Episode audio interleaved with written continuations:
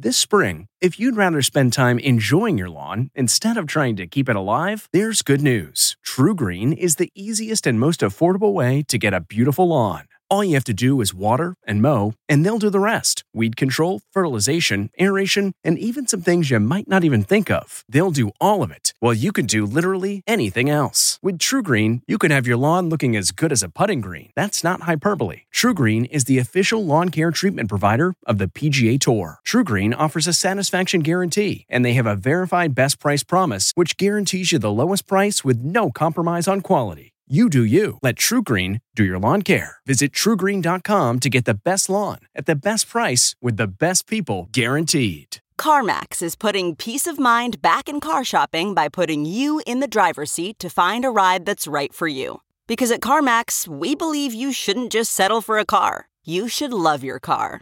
That's why every car we sell is CarMax certified quality so you can be sure with upfront pricing that's the same for every customer. So don't settle. Find love at first drive and start shopping now at CarMax.com. CarMax, the way car buying should be.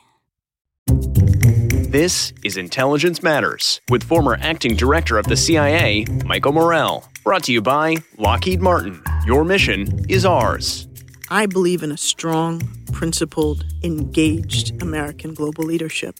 I think we're safer and richer and better as a country when we are active on the world stage. And I'm a strong believer that the United States has to have, you know, the greatest military in the world, the greatest intelligence community in the world, the greatest diplomats in the world, the greatest development workers in the world, the freest press, the best universities. We have the capacity to be and, and remain all of that if we don't squander it. Uh, and I worry that we're at risk of squandering it. Would you list this as the biggest deficiency of this administration, what you just talked about? What I would list as a, the, the fundamental deficiency is the denigration of our alliance networks and the, the elevation and burnishing of our adversaries. Everything is upside down. Susan Rice served as Barack Obama's national security advisor and as his ambassador to the United Nations. In the Clinton administration, she served as the Assistant Secretary of State for African Affairs and as the Senior Director for African Affairs on the NSC staff. Susan just published her memoir titled Tough Love My Story of the Things Worth Fighting For. She and I just sat down to talk about her book and the many important issues she raises in it. We'll be right back with that discussion after a word from our exclusive sponsor, Lockheed Martin. I'm Michael Morell, and this is Intelligence Matters.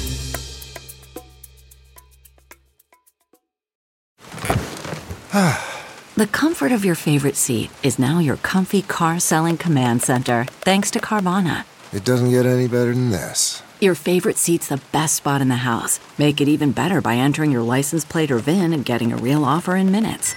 There really is no place like home. And speaking of home, Carvana will pick up your car from yours after you finalize your offer. Visit Carvana.com or download the app and sell your car from your comfy place. Susan, welcome to the show. It's certainly good to have you on, and it's great to see you. It's good to be with you, Mike. We've been through a few things together, so we'll talk about that later. You recently published a book. It's called Tough Love My Story of the Things Worth Fighting For. Let me say first, congratulations. Thank you. I know Appreciate how it. tough it is to write a book, and you just published a New York Times bestseller, so that's fantastic. As you did. Let So me I'm just trying to keep up with you, Mike.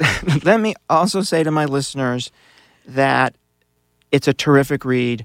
They should go to the bookstore, they should go online, wherever they buy their books, and they should get themselves a copy. Because when I finished reading it, and, and I'm being very, very honest here, you will not find, I think, a more honest memoir by a national security official.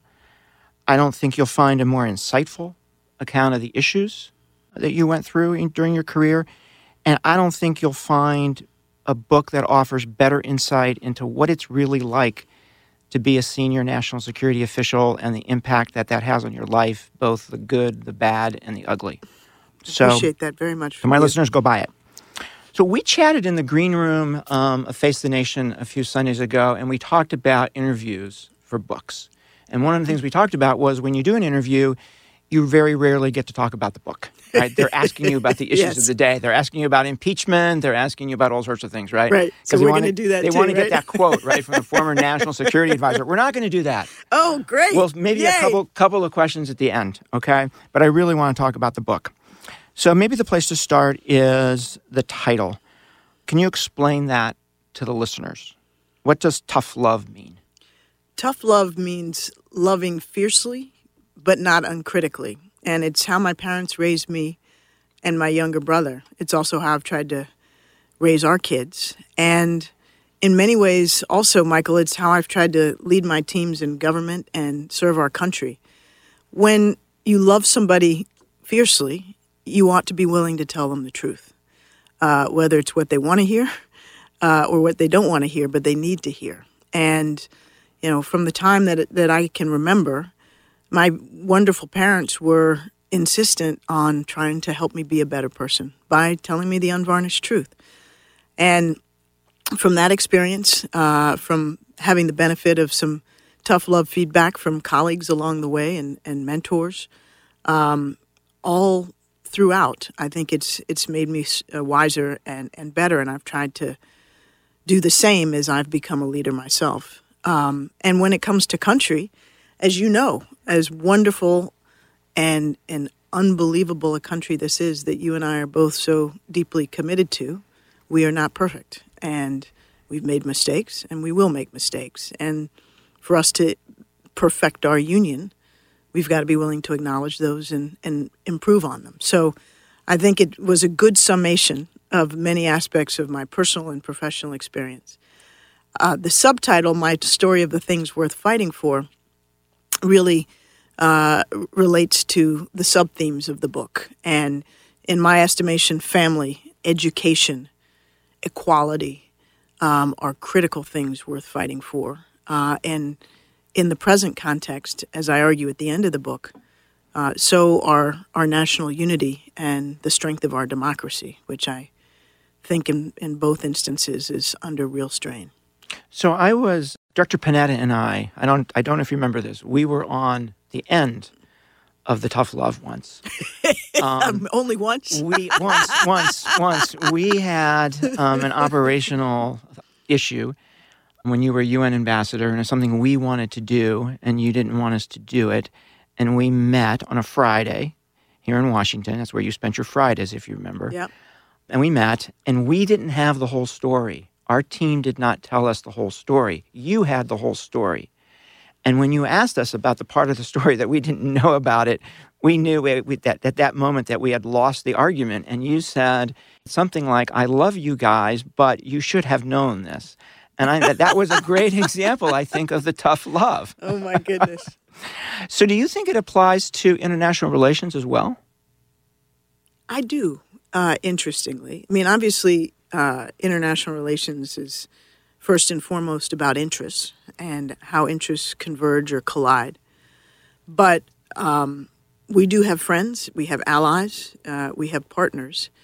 And for those relationships to endure, uh, I think it does require at times for countries to, to speak difficult truths to each other. And when we fail to do that, I think we see the consequences. A great example is our relationship now with the Saudis. Yeah. Uh, you know, the Saudis have many, many uh, imperfections, and, and historically we have, uh, to a large extent, chosen to overlook them, whether on human rights, you know, women's rights, uh, some of their behavior domestically as well as in the region. But you know, in the most recent years, we've seen egregious examples, uh, not least the murder of Khashoggi, and the United States response has been to sweep it under the carpet. And that relationship is now frayed in many important respects, from the private sector to government, with Congress on a bipartisan basis trying to change the nature of that relationship and the executive branch resisting and the strains that that is uh, imposing, I think, are uh, only to be revealed in the future. I think And they're also quite s- significant. Also sends a signal to other countries that Yeah. you can get away with that kind of thing, right? Yeah. So, what do you think? Do you think there's a space for tough love and Absolutely. International I relations? think you know. I think you got to be honest with other countries, right?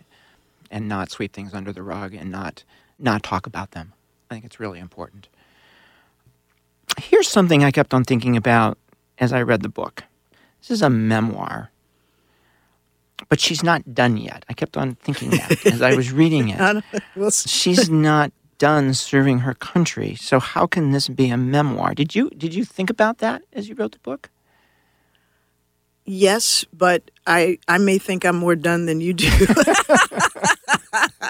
I mean, one thing I will say about the book is I in some ways it's really not your typical Washington memoir. It's pretty raw and it's pretty personal, uh, including going back to my parents and grandparents, my childhood, my parents' divorce, and some of the struggles I've had uh, as a as a mother and a daughter and a wife uh, in in the public spotlight. And I really didn't write this as a book that was intended to support or promote a future endeavor. It's a little bit too raw for that. Uh, but it was important for me to tell my story as faithfully and truthfully as I could. And, you know, to the extent that it doesn't reflect well on me or people I love, I, I was fully aware of, of why I wanted to do that. Um, and and I, I think tried to do it pretty unflinchingly. So it's true. I'm I just turned 55, so I'm not that old. And honestly, as we might discuss, had it not been for Benghazi uh, and the fact that in the context of Benghazi and every year subsequently, I continue to be characterized and, and mischaracterized on the right and the left, you know, depending what cable channel you watch. Uh, I'm a villain. I'm a victim. You know, I'm a whatever. None of which bore any relationship to who I am and where I came from and what makes me tick. And so I think I felt a sense of urgency once I left government and was able to speak in my own voice rather than on behalf of the U.S. government or the President of the United States uh, to tell that story and hopefully impart some experiences and lessons that would be valuable to, to others. So um, I realized that it's a little early. You know, I could have waited till I was 75. Hopefully, I'll, I'll have get there. But I also, frankly, didn't want somebody else to write my story for me before I could. Right. And it gets back to a lesson my father taught me, which is don't let others define you for you. And while I was serving, as you know, you know, I didn't have a choice. Right. I Not much was you can do about that. It's a privilege, huge privilege to serve, and I wouldn't trade it. But it, that was a, a cost. So let's talk a little bit about your family. Your background, I think, is absolutely fascinating. Your father was descended from slaves in South Carolina, I think. Mm-hmm. Your mother from immigrants. I'm wondering what the conversations were like around your dining room table. Well, as I write in the book, at, at a certain stage, around the age of seven or so, they got pretty heated Yeah. between my parents, who were going through a, a pretty difficult divorce, um, pretty ugly divorce. But interestingly, I mean, my my mother's family, as you mentioned, were uh, originally from Jamaica, and they came to Portland, Maine, in 1912. And my grandfather, uh, on my mother's side, was a janitor, and my grandmother was a maid. They had no formal uh, education, and yet they, like so many immigrants, came to this country to try to forge a better life for uh, what would be their children. And they had five of them, and saved and scraped and sent all five of their kids to college. Um, two of them, two of my mother's brothers, became doctors. Uh, one became an optometrist. The the fourth, a university president. And my All mom, underachievers. all underachievers. and my mom, a, a successful champion of access for higher education for low income people. She was known as the mother of the Pell Grant program. And then also later in her life, a corporate executive. My father's side of the family, as you said, descendants of, of slaves. My great grandfather was a slave, Walter Rice, uh, and he fought in the Union Army uh, in South Carolina. And after the war, through uh, the good offices of uh, one of his uh, commanding officers, he was able to get an education and ultimately a college degree at Lincoln University in Pennsylvania, and then went on to to found a school in New Jersey that for 70 some years, from the late 1880s to the 1950s, educated generations of African Americans. So I come from a family where education was hugely important, upward mobility, uh, what I call in the book a compulsion to rise. and an expectation that you know we all had some significant blessings, even as you know we may in some instances have begun poor, um, to give back. And so the debates at my dinner table, I mean, we fought, we argued, we talked about you know the issues of the day: Watergate, Vietnam, uh, the civil rights movement, race, politics. Uh, I grew up here in Washington D.C. And my parents were determined that my brother and I really face the world in which we are living. So in 1968, I'm four years old. My brother's barely two, and Washington, the 14th Street corridor, has burned down after Right. Dr. King was assassinated. Right. And my parents took us down, and, and me walking and my brother in a stroller to see the destruction and to visit the Poor People's Campaign and to understand, you know, that this was a complicated world. And so we really did grow up discussing and debating the issues of the day. And we're raised with a responsibility to engage those issues, not to be simply a bystander. So, Susan, you've been very successful at everything that you've done. I'm not sure. Um, no, you have, you that. have, you have. You rose rapidly in your chosen profession, and you're a black woman, and you're young, Last I checked. and you're young.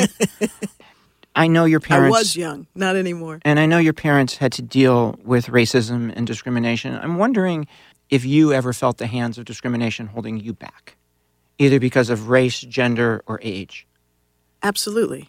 Uh, and I don't, I don't know anybody uh, who looks like me who can say, if they're being honest, that they haven't experienced that. But I'm qualified by saying I've, I've, I've felt like there have been efforts to hold me back because of the gift my parents gave me and my brother of teaching us to believe in ourselves and to fight for ourselves and to, as my dad often said, don't take crap off of anybody. You know, I, as conscious as I was of people who might resist or resent me, I didn't, and this was quite difficult, I didn't let it inform my own sense of who I am. And so, yes, I mean, there, there, there were times when, particularly in the earlier stages of my career, when I was a young assistant secretary of state, uh, 32 years old, responsible for the African continent Right, and all of our embassies, yeah. and and I was working with people 20 to 30 years my senior, um, who were career officers, who were quite skeptical of my youth, uh, and perhaps uh, of my of my worthiness to be in that role. I, I faced more than uh, my share of, of resistance. And I, it's hard to know, Michael, whether to ascribe it more to race or to gender or to youth. And, and frankly, in that context, I think I'd prioritize youth. But also, I was a brand new mother of a, and I was breastfeeding my three month old son in the State Department. There were all kinds of ways All in kinds, all kinds of issues. I was not the typical assistant secretary. Um, and yet, my parents taught me that you either persevere uh, and do your best and don't accept others' definitions of you, or uh, you let the bigots win. And so, to me, it really wasn't a choice. And the other thing I would say is that I had far fewer uh, obstacles than I had supporters and mentors who really supported and lifted me up. And, you know, from former Secretary of State Madeleine Albright to former National Security Advisors Tony Lake and Sandy Berger, my first immediate boss in government, Richard Clarke, uh, the famous or infamous Yes, yes, counterterrorism yes, czar. yes, I know him These well. are all people who, you know, didn't need to take an interest in me, Mm-hmm. uh, but but did and and helped me help me to grow and to learn even at a very young age. You know, this is not a question I wrote down here, but it just jumped into my head. When I did my book tour, I was struck at the questions that I got about President Obama. And they were tinged with racism. There's no doubt in my mind. I remember calling Dennis when I got back from one of my book tours and, and, and telling him that. Did you sense, or do you sense, that some of the struggles that President Obama had were because of race? As president, Yeah. I think some. I, I don't think you can pretend that there there wasn't that element to it. Um, I don't think it would be fair to to say that was the predominant source of his the resistance he faced. I think it was primarily political, uh, partisan politics, and the effort to minimize the success of uh, a president of the opposing party.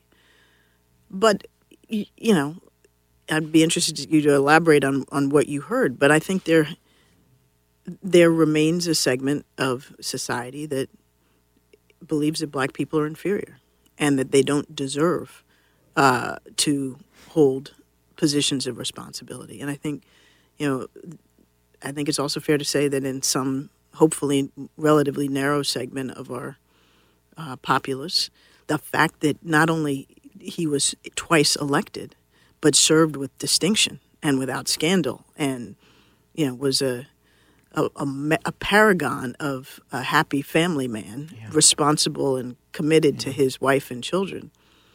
You know, it was hard for some people to stomach. Without scandal for eight years, by the way. That's that's saying something in today's world. So tell me more about what you heard on as you were going around. What it was what, just it was questions about. Please tell us that he's not trying to weaken the country through his foreign policies. That was a not infrequent question. And they wanted the answer to be they wanted the answer to be yes. He is weakening the country. It was never a question I got about George Bush, the other president I worked very closely with. So there was this contrast between the questions and the way they were asked. And was that in and you ascribed that to race because the implication was that somehow he had questionable loyalty? Yeah. Okay. Yeah. yeah. Yeah. I wonder what you'd be hearing now if you were out. no, I know. It'd be kind of fun.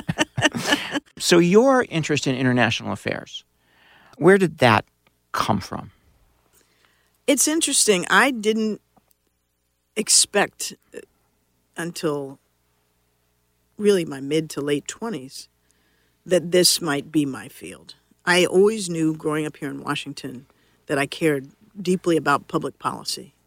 Uh, and you know, I was very lucky, in, even in high school, to be able to work during my summers on Capitol Hill. Uh, I was a page, I was an intern, but my focus had been on domestic issues, things like you know, uh, employment opportunities, uh, education, things that that contributed to a quest for greater equality. And when I was in college at Stanford, I was a history major and my expectation was that I'd go to law school after uh, graduation and eventually um, practice some form of public interest law and maybe run for a political office with a domestic focus. And then I, uh, in my senior year, was fortunate to receive a Rhodes Scholarship that allowed me to study for at least two years in the UK at Oxford University. And then my expectation was I, will do two years and then I'll continue on to law school.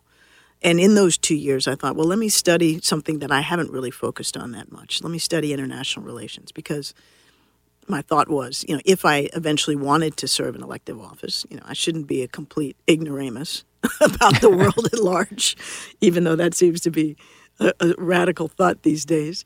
And I was going to be living overseas, and that would be a great opportunity to to do so. And so I did. I did my master's degree in international relations for two years. And I fell in love with the subject and decided to, to stay and do my PhD, which required almost another two years.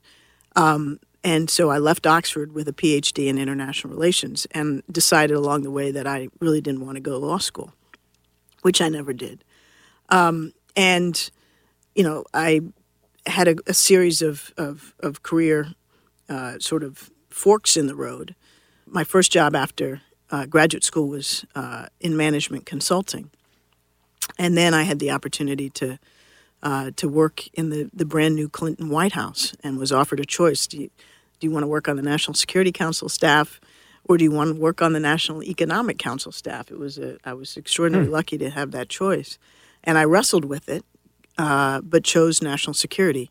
Strangely, calculating in my own ignorance that because I wasn't really sure where I wanted to land, if I wanted to make the transition from national security to domestic policy, that would somehow be easier, easier than, going than the, the other way. way. Yeah, and that was the basis on which I did it. And one thing led to another, and I liked it and and uh, found it really interesting and challenging. And next thing you know, it was my career. A lot of the kids I deal with today, in various guises, whether in classes or mentoring them, they want to have a plan, right? Everything's planned out, and it sounds like you didn't have a plan.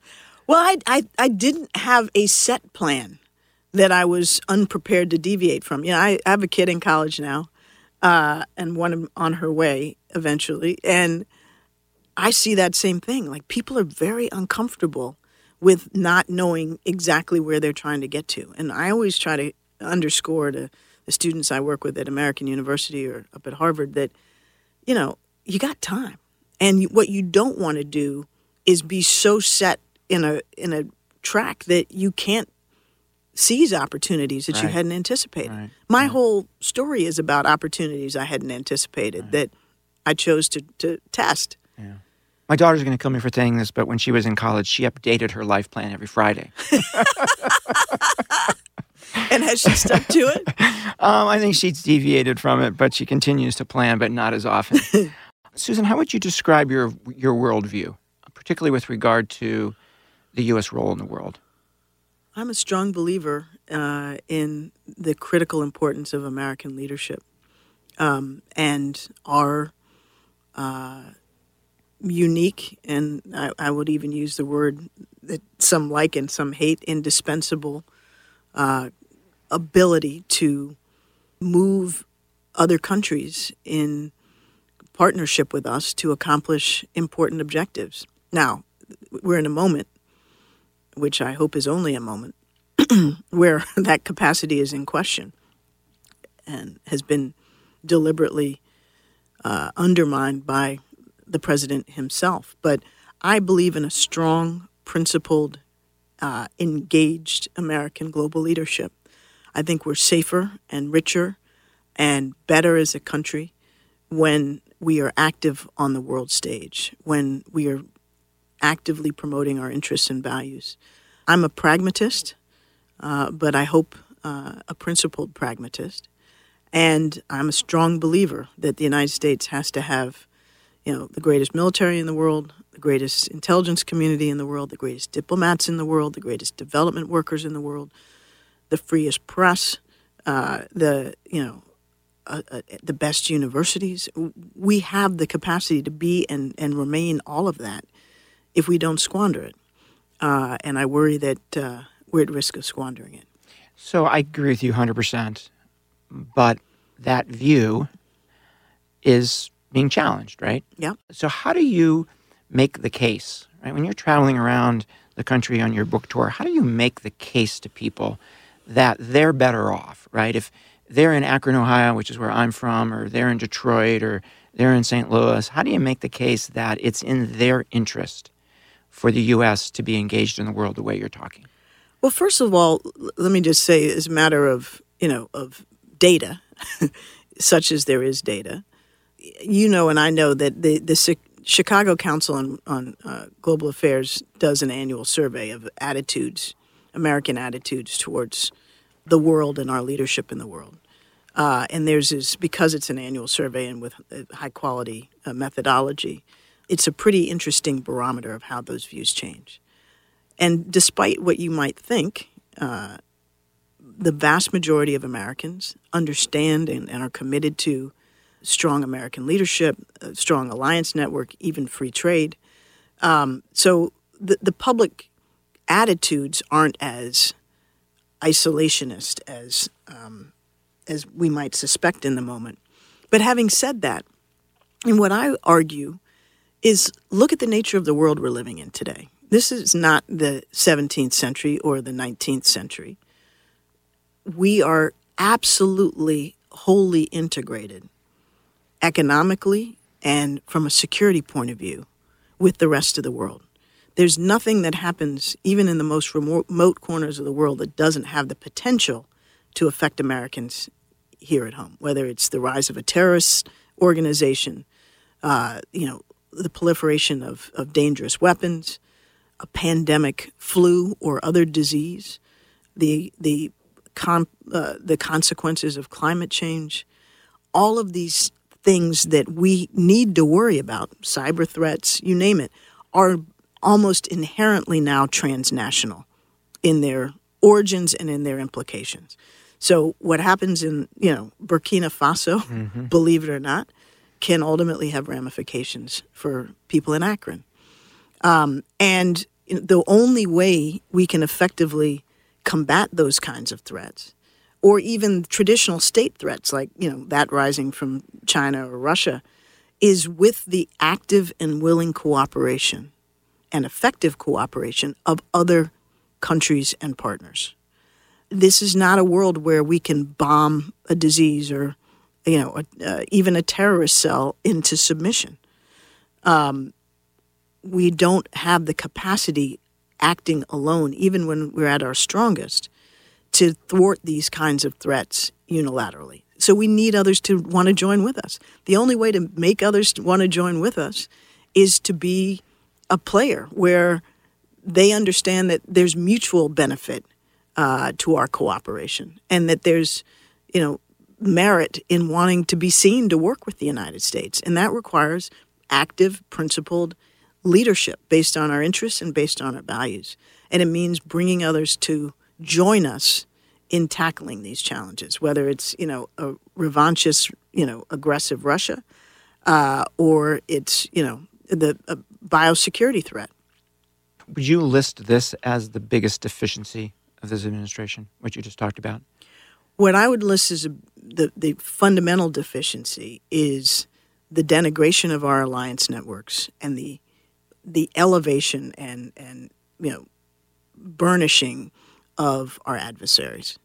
Everything is upside down um, for reasons that we still don't fully understand. Right, right. And we have a president who seems far more interested in coddling and supporting and validating adversaries who happen to be dictators, whether it's Putin or uh, Xi uh, Kim or Kim Jong Un, than he does in supporting and embracing our traditional treaty allies or even you know our, our friends.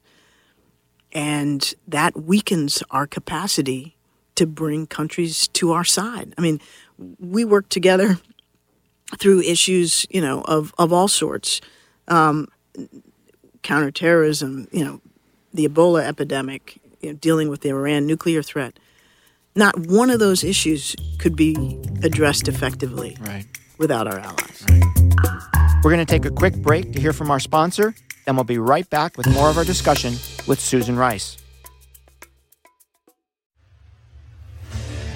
What makes a life a good one? Is it the adventure you have? Or the friends you find along the way? Maybe it's pursuing your passion while striving to protect, defend, and save what you believe in every single day. So, what makes a life a good one? In the Coast Guard, we think it's all of the above and more. But you'll have to find out for yourself. Visit gocoastguard.com to learn more. Susan, let me ask you about some of the issues that you are involved in during your career. Get you to talk a bit about how they were handled then, and then what you think you learned from them in retrospect. And maybe the place to start is Somalia in the aftermath of Black Hawk Down. Well, this is 1993. I'm a 28 year old staffer on the NSC, uh, National Security Council. My portfolio, my job was to be the junior staffer responsible for the United Nations and peacekeeping. And so I had a sort of front row seat, uh, though not a real decision making role, when it came to uh, Somalia and, and subsequently Rwanda, Bosnia, Haiti, all, all these uh, challenges of that era.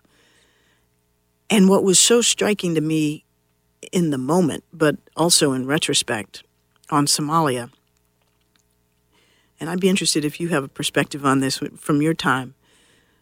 We had, you know, over 20,000 or approximately 20,000 U.S.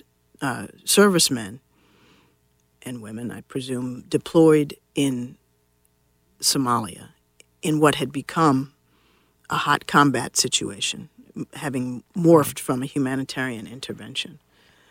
And the national security principles, the cabinet level officials who, as you and I know, are supposed to sit around that table in the in the Situation Room and wrestle with the most important issues, wasn't really engaged on Somalia. The deputies were, uh, but until we lost our 18 servicemen uh, on October 3rd, 1993,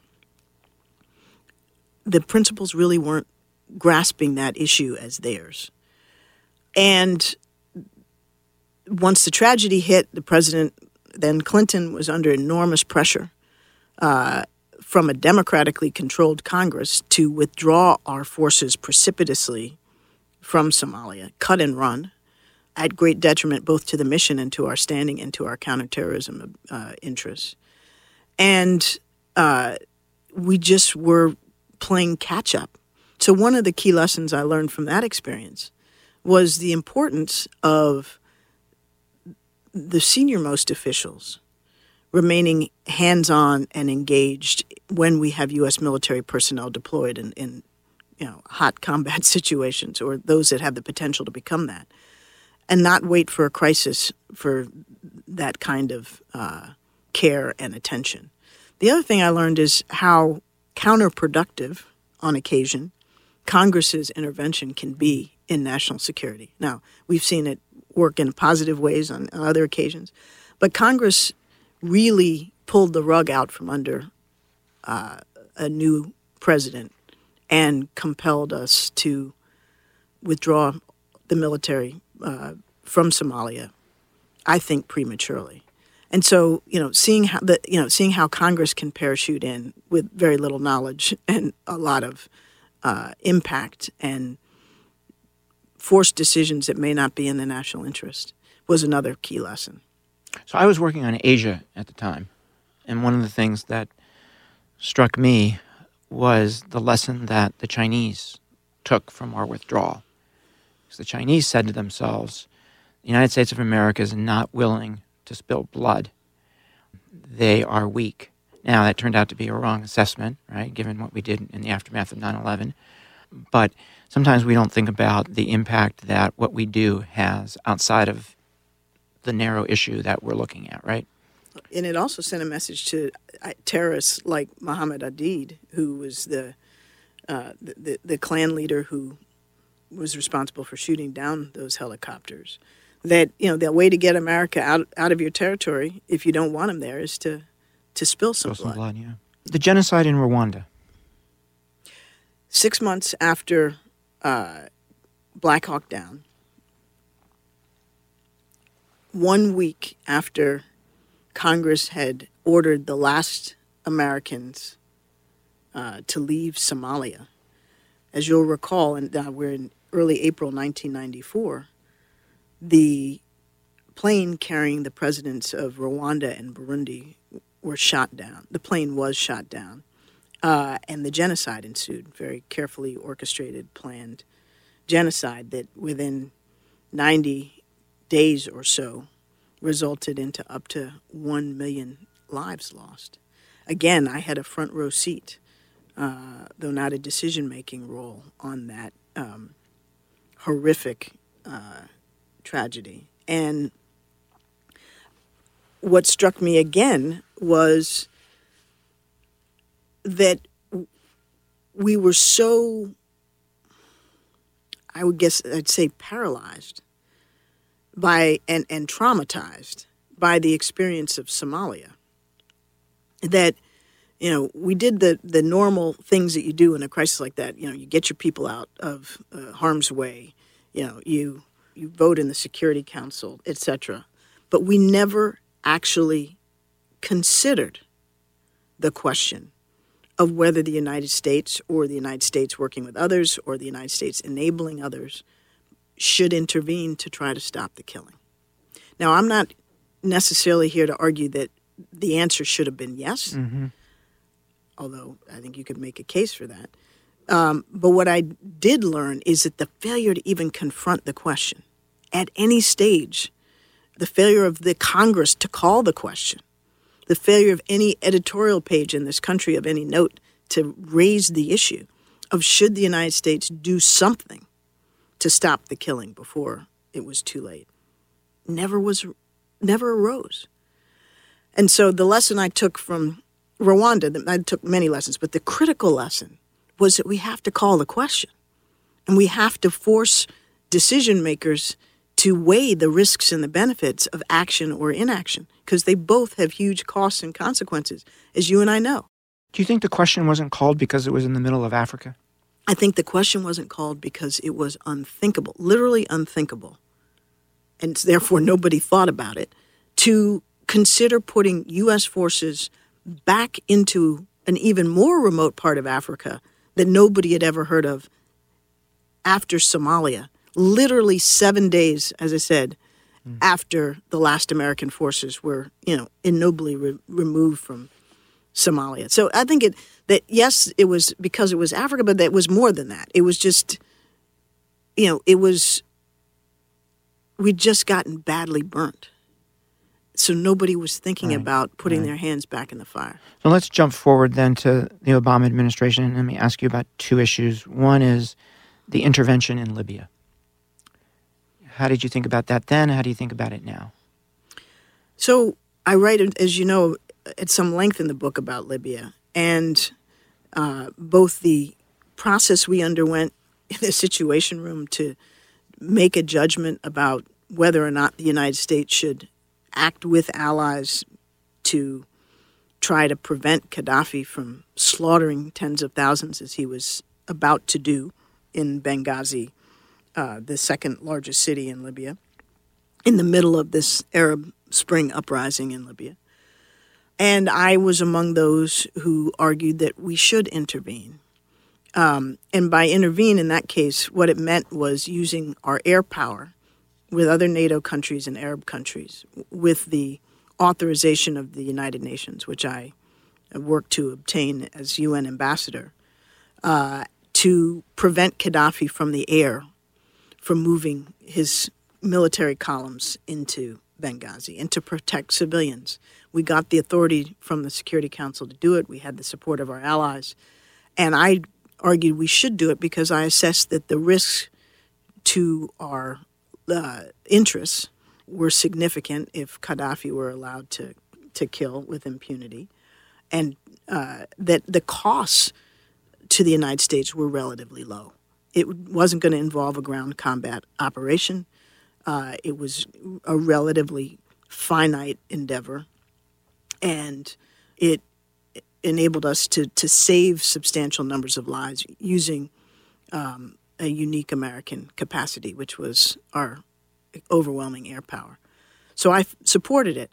I think, as I write in the book, uh, our failure came in the aftermath. Uh, after Gaddafi was removed.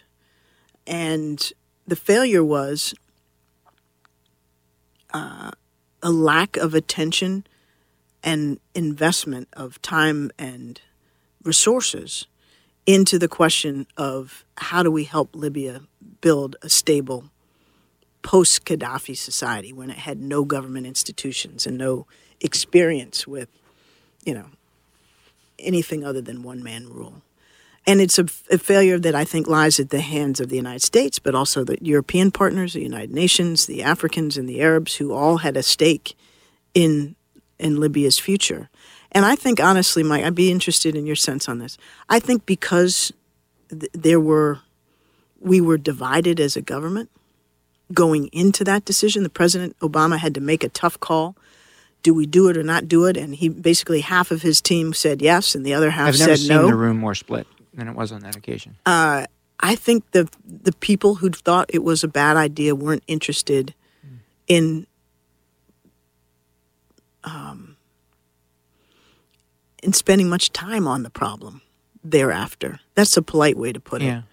It's not that they wanted to sabotage the outcome. I just think it was a question of, you know, this was not something they were committed to, not something they wanted really to do. Okay, we did it, we're done, bye. Uh, and I think, you know, as we've learned the hard way in so many other contexts, including now Libya, you know, you, you break it, you buy it to some extent. Right, right. And th- we weren't buying, you know, the responsibility of building the Libyan nation, but we could have, and I think should have, in those early months, been more hands on. And then Benghazi happens a year later. And you know, Washington is like, you know, wants to have nothing to do with Libya at that point, uh, and not just within the administration. And it wasn't really until uh, the president's second term, and arguably, you know, a new team. I would, came down as national security advisor. We had Secretary Kerry. We had Hagel. It, it was a different team. Didn't have that sort of same hangover. Right. And the president had a sense of urgency about trying to, you know, put Humpty Dumpty back together if we could. And so we we finally, belatedly, I think, devoted a level of effort and attention that was more commensurate with the challenge. But I think it was too late. Yeah. And so we'll never know, uh, in my judgment, whether or not, had we tried early enough with sufficient effort and energy, whether we could have made a difference. Yeah. Um, we're not going to, we will never know, but we know we didn't, tr- I believe we know we didn't try. And I think there is, I wrote about this in my book, I think there's a intelligence community failure here too.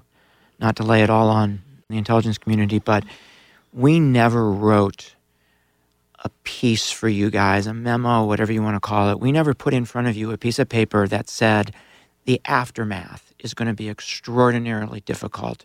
Here's why, right? And here's all the things, all the challenges that you're going to face in the aftermath. We didn't do that before the decision or before at any, or at any point, really. At any point, right? That just didn't happen.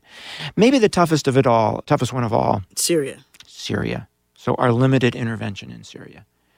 And every single senior Obama administration official I've had on this show has said, I think about this a lot.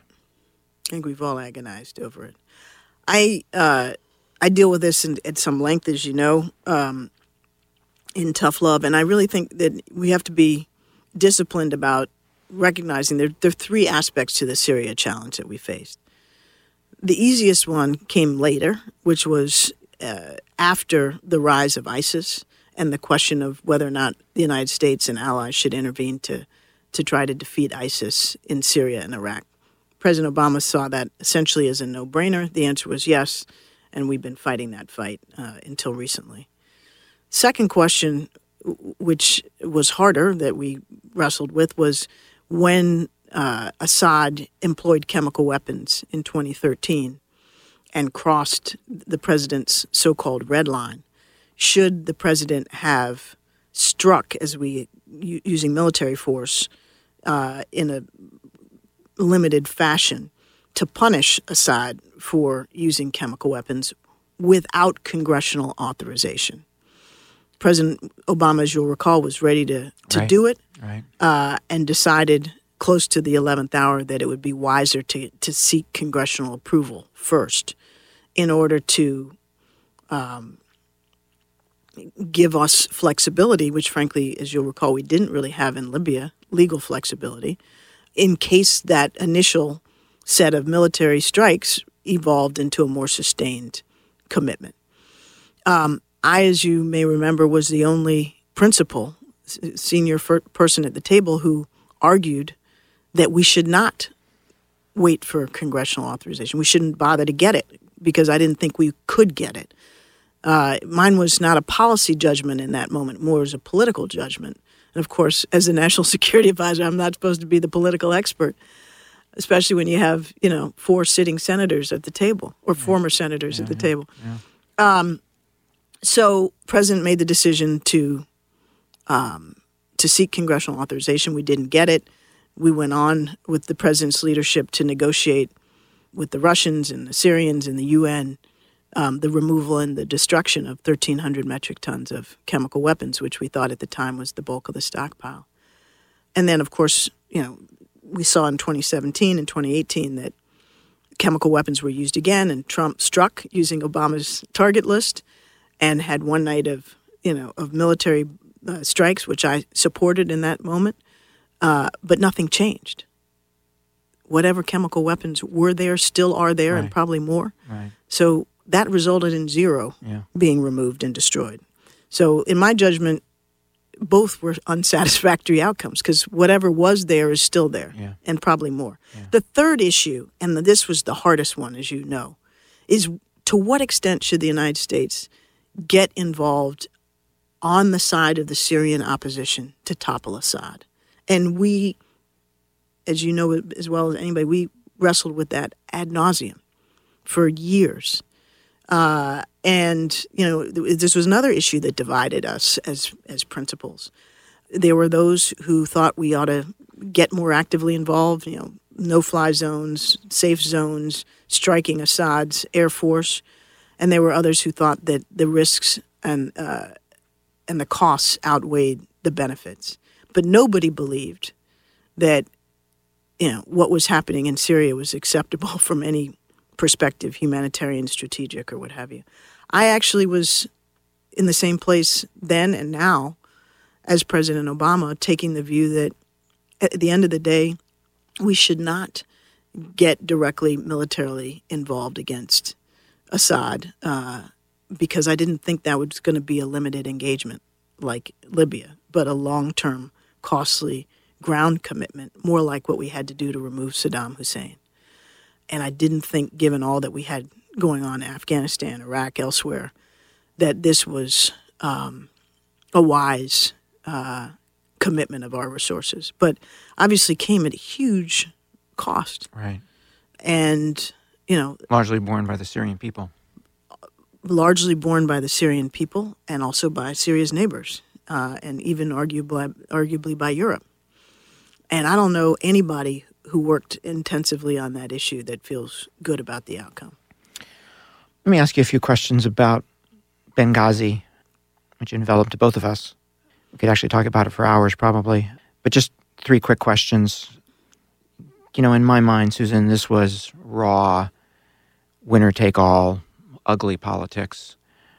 You know, in my view, all designed to undermine the president and to weaken Secretary Clinton's chances of being elected president, which I think at the end of the day, it turned out that it played a role in that. At the time, as I look back on it now, it, it sort of foreshadowed the ugly politics of today. Sure did. And I wonder if you kind of look at it from the perspective of this being the first data point in this new politics that we live in. I don't know if it's the first, but it's a big data point. And we weren't able to see it as such in the moment. I mean, Benghazi looks like patty cake compared to what we're dealing with now. Uh, and, you know, you and I both were for a sustained period and, and arguably still are in the crosshairs over that. Um, and yet, you and I were senior officials. Uh, in my case, Senate confirmed, and you know, political, and political appointees, and and and therefore, arguably, knew what we were getting ourselves into. Today, this politics of personal destruction, which I think you know, sadly, I experienced in in my limited way is being meted out by the President of the United States against almost unknown civil servants, Right. career officials who never signed up for the public spotlight. And their character, their careers, their integrity is being maligned and impugned in the same way that ours was. And certainly mine was. Um, and you know, it's just it's exponentially worse. When I want to ask uh, about family as well. You and I both know that false accusations have impacts on family. You write about it very honestly in the book, specifically the impact on your daughter. Was that a tough decision? To write about it? Mm-hmm. Uh, no, uh, I had to write about it, and I had to get obviously her permission. By the way, this is her uh, seventeenth birthday today. Oh, happy birthday. and she's doing great. So that's where I'll begin this story. Uh, happy, healthy, successful uh, high school student. But she was nine at the time. And uh, she began, say, six weeks after I'd appeared on the Sunday shows, to complain that she was seeing images of men coming at her out of walls. If she'd be in the classroom at school in third grade or at a sleepover at a friend's house and or even in her own bedroom and, and she was in effect hallucinating. And obviously her dad and I were completely freaked out. Um, and we took her to Children's Hospital here in Washington. And for a couple of weeks, they put her through a battery of tests. They were trying to figure out is the most likely explanations were brain tumor, some kind of psychosis or schizophrenia, perhaps a vision problem. Um, and they, you know, eventually ruled out all those worst case scenarios, and were left sort of by process of elimination with the conclusion that she was, in all likelihood, having a stress reaction to what was happening to me. And these, you know, this went on for months and months. And my husband and I realized that, you know, we had failed to understand that a television in the background that we were able to tune out was really hard to process for a kid at that age. And all she knew was that her mother was being attacked. And that was how she reacted. Um, it, it was infuriating. And uh, of all the things that I want to share about that experience, and I talk about it, the effect on my mom too, who was quite ill, I want people to understand that this politics of personal destruction that we've become so accustomed to in Washington uh, doesn't just target the individual who, you know, opponents are trying to take down. It affects everybody who loves them, everybody who works with them, people who didn't sign up for this, kids, elderly people. Right. And it has a cost, a human cost. And so once my daughter agreed to let me include that, uh, I was I wanted to do so. Susan, let me ask you one more question. You've been amazing with your time here. So you say something in your book that I think is absolutely 100% on the mark, which is that the biggest threat we face is not from overseas. It's our broken political system. Our domestic um, political our divisions. Yes. How concerned are you about that? Is is our democracy at risk? How do you think about that? I'm deeply concerned about it. Um, and yes, I do think our democracy is at risk. But at the end of the day, as I also write in the last chapter of the book called Bridging the Divide, where I sort of delve into this whole question of how our divisions are uh, constitute a threat and the kinds of steps that we can take to address them. Um, I end up at a point of optimism because I'm a student of history in in in many respects, and if you look back over the course of our uh, existence as a nation, we've been through multiple periods of far more stark and and and violent divisions, from the Civil War to Reconstruction, you know, the, the experience of, of two world wars followed by McCarthyism, the Vietnam era where students were being shot on our campuses, the civil rights era where people like me had dogs sicked on them and water hoses and our cities burnt down due to rioting. That's not where we are today. And through each of those extraordinary periods of challenge, we emerged whole and arguably stronger. stronger. And so I say really the last lines of the book is nobody's ever won by betting against the United States of America's long term capacity to grow and change and renew itself.